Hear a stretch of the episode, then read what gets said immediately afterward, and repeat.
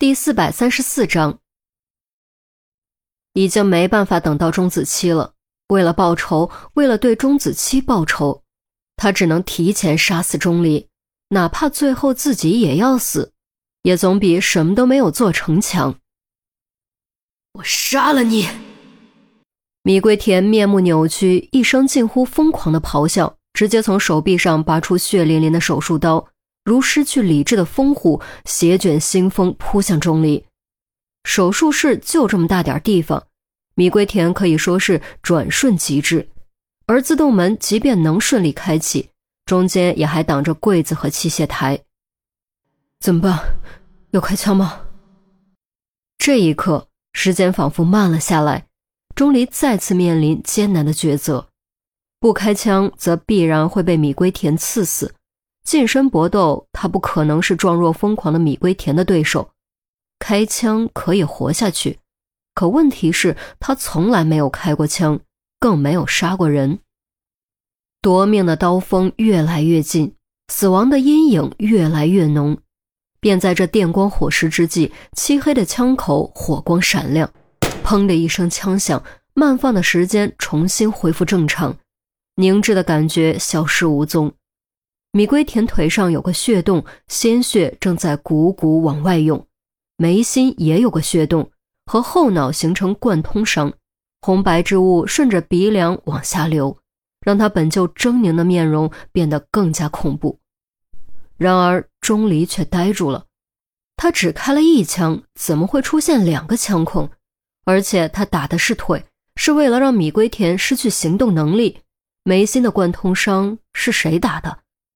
下意识，钟离转头看去，正好从柜子的缝隙中看到了于西。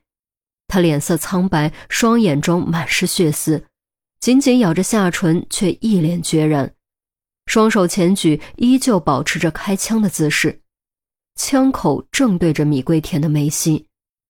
原来是于西开的枪，之所以只有一声枪响，是因为两人同时开枪，枪声重合了。米龟田再也没有了杀死钟离的机会，带着满腔仇恨和不甘，轰然倒下，死不瞑目。直到这时，被米龟田破坏过的感应门才被完全打开。刑侦队众人赶紧搬柜子、挪器械台，急火火冲了进来。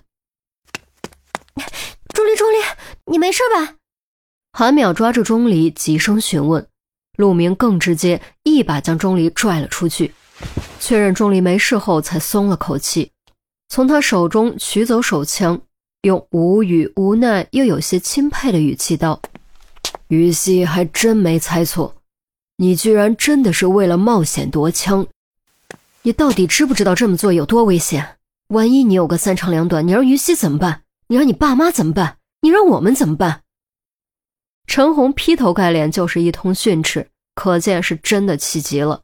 之前还好，此时钟离脱离危险，后怕担忧反而一股脑涌了出来。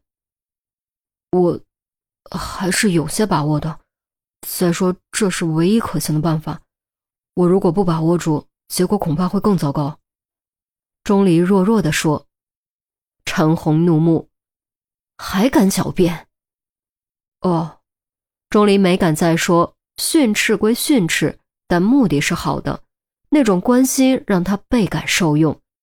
这时，杜宾检查尸体后松了口气：“死透了，放心吧。”说完，杜宾看了于西一眼。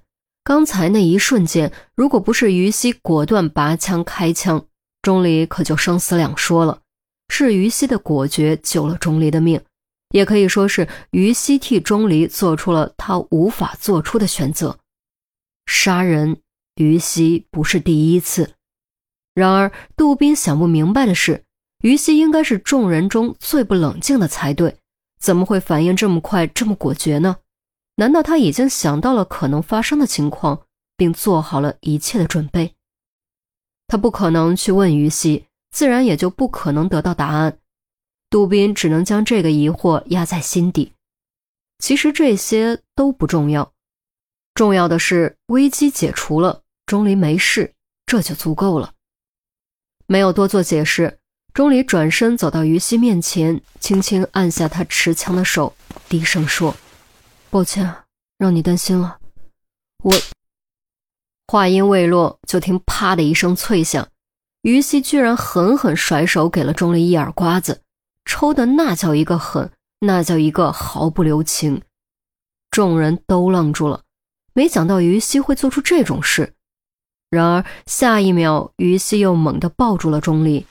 双臂之用力，简直恨不得将自己和钟离揉在一起。坚强、果决、冷硬的外壳瞬间瓦解。他趴在钟离的肩膀上，放声大哭。钟离没有去顾及脸上的胀痛，反手抱住于西，什么都没说，只是静静的任由他的泪水打湿自己的肩膀。他知道，当自己游走在死亡的边缘。于西将承受什么样的煎熬？也许他自己可以近乎冷酷的理智去等待、去应对，但于西做不到。于西承受的煎熬比他更加强烈。好一会儿之后，于西才止住哭声，直起身轻抚钟离红肿的侧脸，有些懊悔又有些心疼地说：“ 疼吗？不疼。”钟离果断摇头。疼我也不会后悔的，你差点吓死我。于西忽然又变成了一副咬牙切齿的样子，一本正经的说着口是心非的话。钟离叹了口气：“我也没办法，这真的是我能想到的最好办法了。只有这样，才不会有人因我而死，我也能够争取一线生机。”我明白，可我还是接受不了。我不能失去你。于西眼泪又掉了下来，眼神表情变得楚楚可怜。所以我一定会抓住那一线生机，绝对不会让自己死的，无论如何都不会。钟离语气笃定，说完转头看向米桂田的尸体。你看，我这不就做到了吗？韩淼忍不住插话：“啊，我说钟离。”这我就不同意了。如果不是于西那一枪，你以为你现在能站着和我们说话吗？朝腿打，我也是服了你了。杜斌反而帮着钟离说话，其实也不能怪钟离，他没开过枪，更没经过训练。你让他对着头打，怎么可能呢？说不定根本打不中。打不中的话，后果比打腿还麻烦。韩淼一想，觉得也有道理。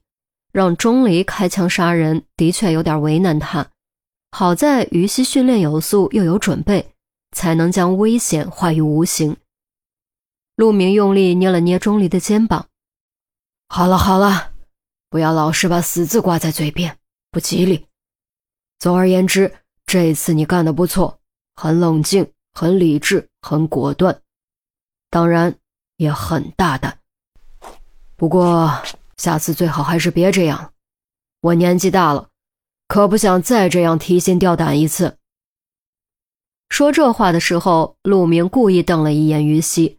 于西和钟离这一对冤家，已经好多次险死还生，可没少让他提心吊胆。下次别乌鸦嘴，还是赶紧把尸体处理了吧。我这就给赵文打电话。陈红掏出手机。